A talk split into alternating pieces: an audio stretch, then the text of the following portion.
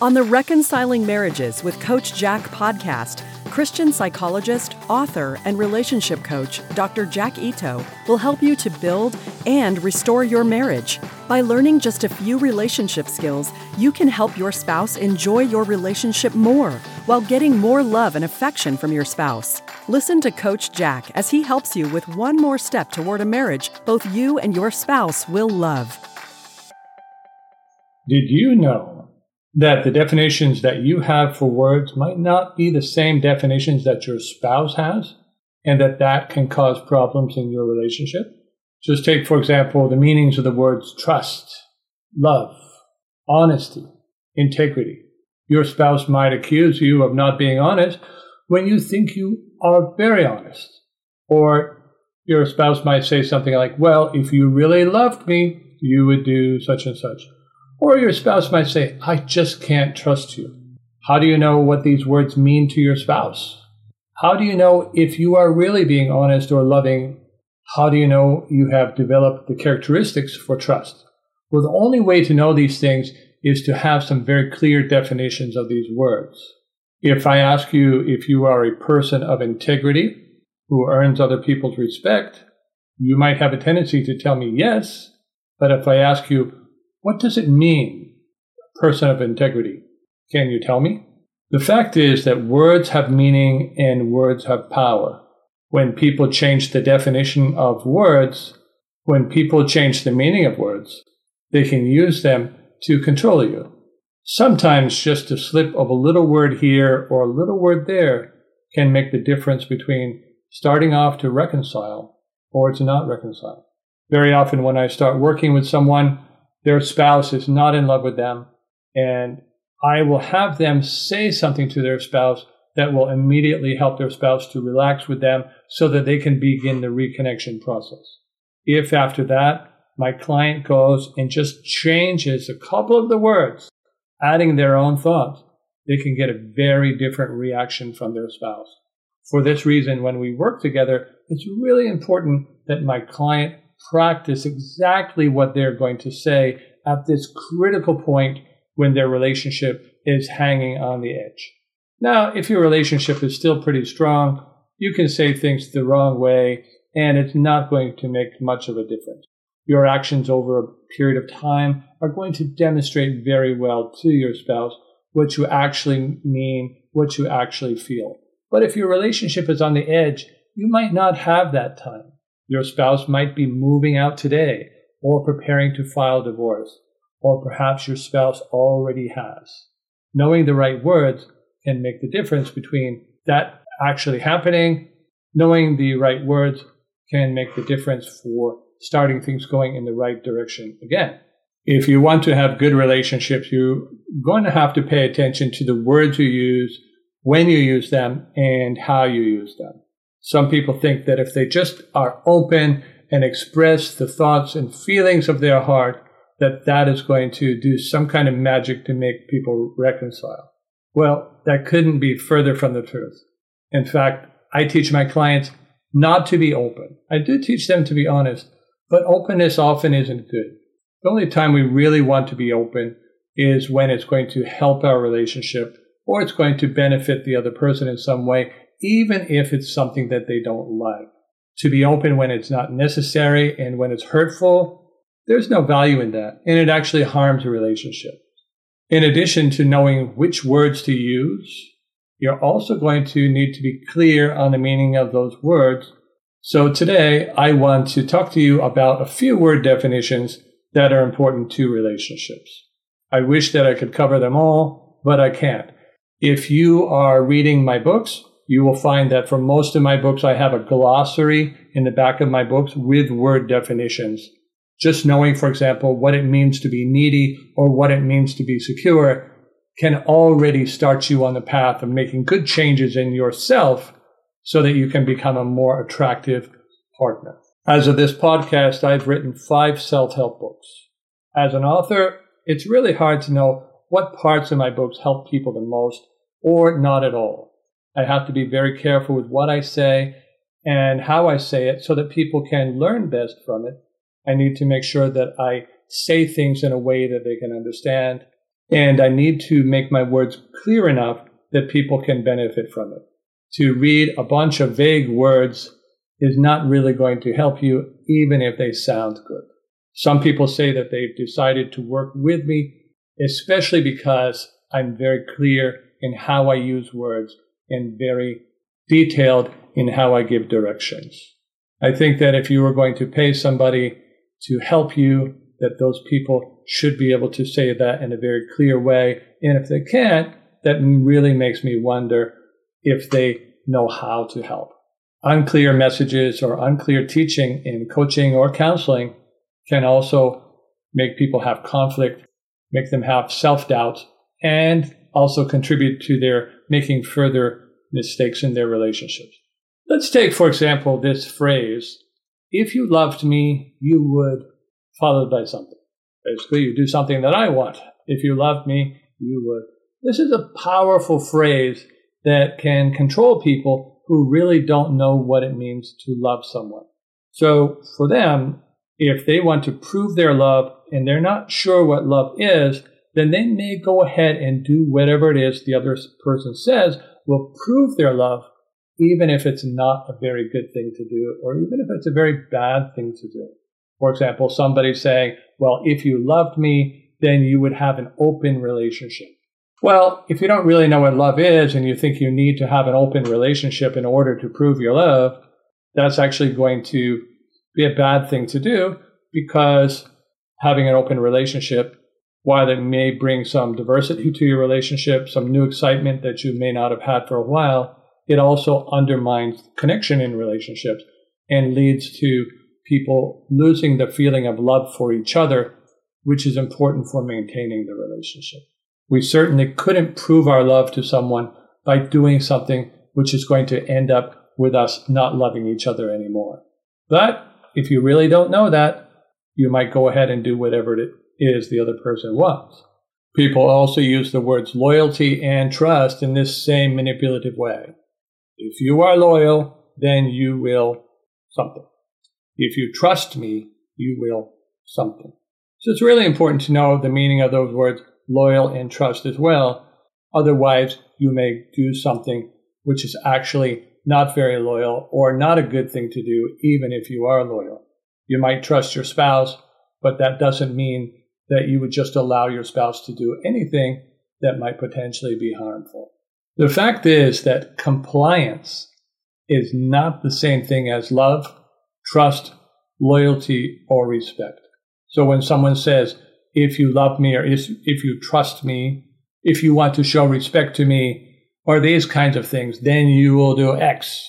Make sure that you are not being led to do something bad. And the way that you can make sure of that is to have a very clear definition in your mind of what these things are. We can love and not comply. We can be loyal and not comply. We can trust and not comply. We can respect and not comply, and so forth. Let's take some specific words and take a look at their meanings. Take the word integrity. I don't know if you could define that when I asked you at the beginning of this podcast. Now's your chance to learn what integrity means or to verify what you think it means. Integrity simply means unbroken or whole, and whole in terms of W H O L E. So, for example, an egg as it comes out of a chicken has integrity if you drop that same egg on the floor, it's going to break. And then it will no longer have integrity. It will be broken. It won't be whole.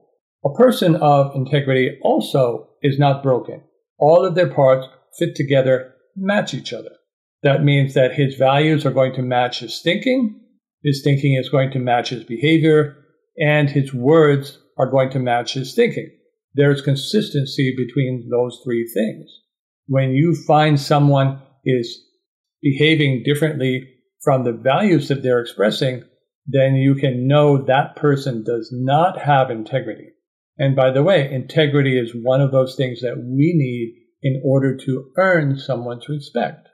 Sometimes people will use fancy explanations to try to show how their thinking, how or how their behavior, or how their words, how their values actually match when they don't seem to. And sometimes they can actually explain it in a way that we can see how that really does fit together. Other times, though, it just won't make any sense. When it doesn't make sense, especially if you see that happening repeatedly, then you can know this is a person that not so much to be respected, this is a person to probably have very good boundaries with. We respect people who live according to their values, even if we don't like their values, which means that respect and liking are not the same thing. So if someone says, if you like me, you will respect me, it really doesn't make sense. It's the same way if they said, if you respect me, then you will like me. No, that's not true either. We can both like someone and respect them, but they're not necessarily the same thing. The same is true for trust. We can trust a person that we don't like if they've consistently behaved in a trustworthy way. On the other hand, we might like someone who really doesn't behave in a trustworthy way. I often encounter this with many of my more needy clients. They really like their spouse who is not a very trustworthy person. In that case, it's really important for them to learn that liking is not enough to make the relationship work. They also need to learn how to deal with this person who repeatedly breaks their trust. The more a person's thoughts, feelings, and behaviors don't match the less integrity they will have, the less we can respect them, the less trustworthy they will be. One good source of definitions is the Bible. And that's because the Bible hasn't changed for thousands of years. It doesn't change. It's the Word of God, and God does not change his definitions for what it means to love someone or any of the other words that are used in the Bible. Society may change those words, but being Christians, we have an advantage that we can know very clearly for example, what love is. If we go to the 13th chapter of 1 Corinthians, we get a very long definition of what it means to love someone. And we also are shown examples of love. Jesus' death on the cross for us is the best example of love that we have, just as the Bible tells us that no one has any greater love than they lay down their life for another person. From this, we learn that love includes sacrifice although it's not always sacrifice that we are doing when we're loving someone. Of course, we don't go around sacrificing all the time, but sometimes we have to because of our love. What we can know from seeing that kind of biblical definition is that loving someone doesn't mean we only do things when we feel like it or when there's an advantage for us. If we only did things when we felt like it, then what we could know is that we really don't love the other person even though we might feel like we do. Let's consider another example of love, what it means to love. Consider, for example, a wife who told her husband that if her husband really loved her, he would allow her to have an intimate relationship with another man. You can substitute any behavior you like in here. Maybe she would, he would allow her to spend all of the money that they have on the lottery or whatever other kind of destructive thing that you can think of if we know from reading the Bible that love is sacrifice, then we might think, well, if I really love her, then I will let her do that, even though that's a sacrifice for us to lose all of our money, or it's a sacrifice for me to lose her fidelity uh, and her loyalty only to me. Because I love her, I will allow her to do that. But if we also read from other parts of the Bible, we can know that loving someone never includes doing something which is against God's word, because doing so actually would result in a bad thing happening for that person or for our relationship with them or for their relationship with God. We can't support such behavior, and it wouldn't be a loving thing to do that. The word submission also trips people up. Although the Bible says that wives are to submit to their husbands and husbands are to submit to their wives, that never includes submitting when doing so would be disobedient to God's command. So it's very dangerous just to pick a word out of the Bible and make a meaning out of it. That's why we need to be in the uh, in God's word every day. Jesus even gave an example that if a child asked their father for a poisonous snake, would their father give it to them? No. Why not? Well, because the father loves the child even though the child wants it, it wouldn't be a loving thing to do because it would be a damaging thing for the child.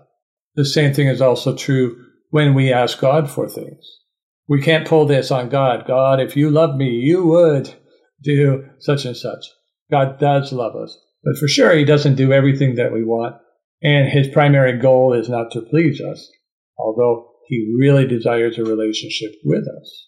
We need to learn that from our relationship with God and from God's examples. When we are loving our spouse, we need to do what really would be in their best interest from God's perspective and God's principles, even if it's going to make our spouse upset. If we need to initiate a separation, for example, in order to get our spouse to end an affair, then we're going to do that, even though it's going to make our spouse very upset. Because in the long run, that is the most loving thing to do for our spouse. I have worked with many people who thought that loving means pleasing. And so they tried really hard to please their spouse over and over and over again, discovering that not only didn't that please their spouse in the long run, it actually made their spouses less attached to them and damaged their relationships. It's not a bad thing to please our spouses at least once in a while, but it's a very different thing from loving our spouse. You have probably heard about Mr. Nice Guy. Mr. Nice Guy can be a man or a woman, just a term, okay? Mr. Nice Guy is a man or a woman who believes that the way to get love is to do whatever the other person wants and to also do for the other person whatever they don't want to do for themselves. Do you know what kind of relationships Mr. Nice Guy creates? He or she creates superficial friendships. Not only do they get friended, but they don't even get they don't even get to be close friends. And they don't get attraction, they don't get respect, and they certainly don't get love. At the most, all they get is appreciation, and that only for as long as they continue to do what the other person wants. If you're a Mr. Nice Guy, you probably have seen this yourself. People like you most when you're doing something for them, but when you're not, they're nowhere to be found. They're off with someone else. If you want to have better relationships, work on getting better with words, but make sure those words match your values and your behaviors. Be honest, but don't be abusive, and don't say more than is good for the other person to hear. And if you want to get good at loving, Make sure your words, actions, and thinking are consistent with how God wants you to treat the other person, even if they want you to do it differently. You will never be loved by someone who does not prioritize your well being, and you will never be able to truly love until you learn how to prioritize the other person's well being over the other person's happiness. The idea that you have to love yourself before you can love others is also a false idea. It doesn't come from the Bible. It comes from society that is working on twisting values and meanings. What do we learn from the Bible is we learn that we must love God first and then others. We can learn from the Bible that we are to love others and love God, and that this is the summation of the commandments. All of the commands that God give us, that God gives us, has to do with loving Him, putting Him first, and also loving others, even loving our enemies. When we do that, when we love God and others first, that will help us to feel good about ourselves. When we put ourselves before what God wants and before others, it only damages our relationships with God and other people, and we end up feeling bad about ourselves. It doesn't mean, as I said, that we go around trying to please others, although it's fine to work to please God. God is never going to be pleased by something bad. So it's safe to do that with God. With other people, we've got to be darn careful. Let me give you an example of how I apply this. So I have a reputation for being a tough coach. And that means mostly that I will tell people how it is and I won't validate them for anything that is harmful for their relationship. I'm not going to verbally abuse them, but I will say many things that they don't want to hear if they need to hear them. And that's because people need to learn real things in order to have real world results. You might think this would make my clients really not like working with me. But this is the main reason that people want to work with me. They're not wanting someone to hold their hand and tell them they're doing a great job and their life must be tough. They're wanting someone to tell them what they're doing wrong, what they can do better, and how they can fix their relationship. Tell you a little secret. It's not actually my character to go around being tough. Uh, I actually learned to be that way because my clients have benefited so much from it. If you know me personally, I think you would find that I'm not really a very tough guy. On the other hand, when I do let my clients know that they've done a good job, which I do when they've done a good job, it means so much more to them because I haven't just been saying how great they are all along. They know that when I tell them they're doing a good job, that it's true. And because of that, it feels much more important, much more special. I want to share with you something else too, since we're talking about love in this podcast, is that when I was young, I really didn't know how to love others. I was clueless about that. I was raised in a family that didn't know how to show love or express love very well. So I would pray every day that God would show me how to love other people. And He did. And I learned how to love other people. And not only that, but I learned how to help people to love each other. And I learned how to help people to even make their spouses fall in love with them again once they didn't. That is more, much more than I prayed for, but often that's the way God works. If you want to learn something, ask God to teach you. Sometimes the lessons can be really, really difficult. God is tough. God is so much tougher than I am. But because you know that what He's doing is in your best interest, you can still feel that He loves you, even when He lets you learn things in a difficult way. There are lots more things to learn about words. As I said, the Bible is your best source. I've got some additional help for you at my website, coachjackito.com. Really happy if you want to visit and to get more help for your relationship. Thank you for listening to Reconciling Marriages with Coach Jack. Visit CoachJackIto.com to learn more skills for reconnecting with your spouse and restoring your marriage.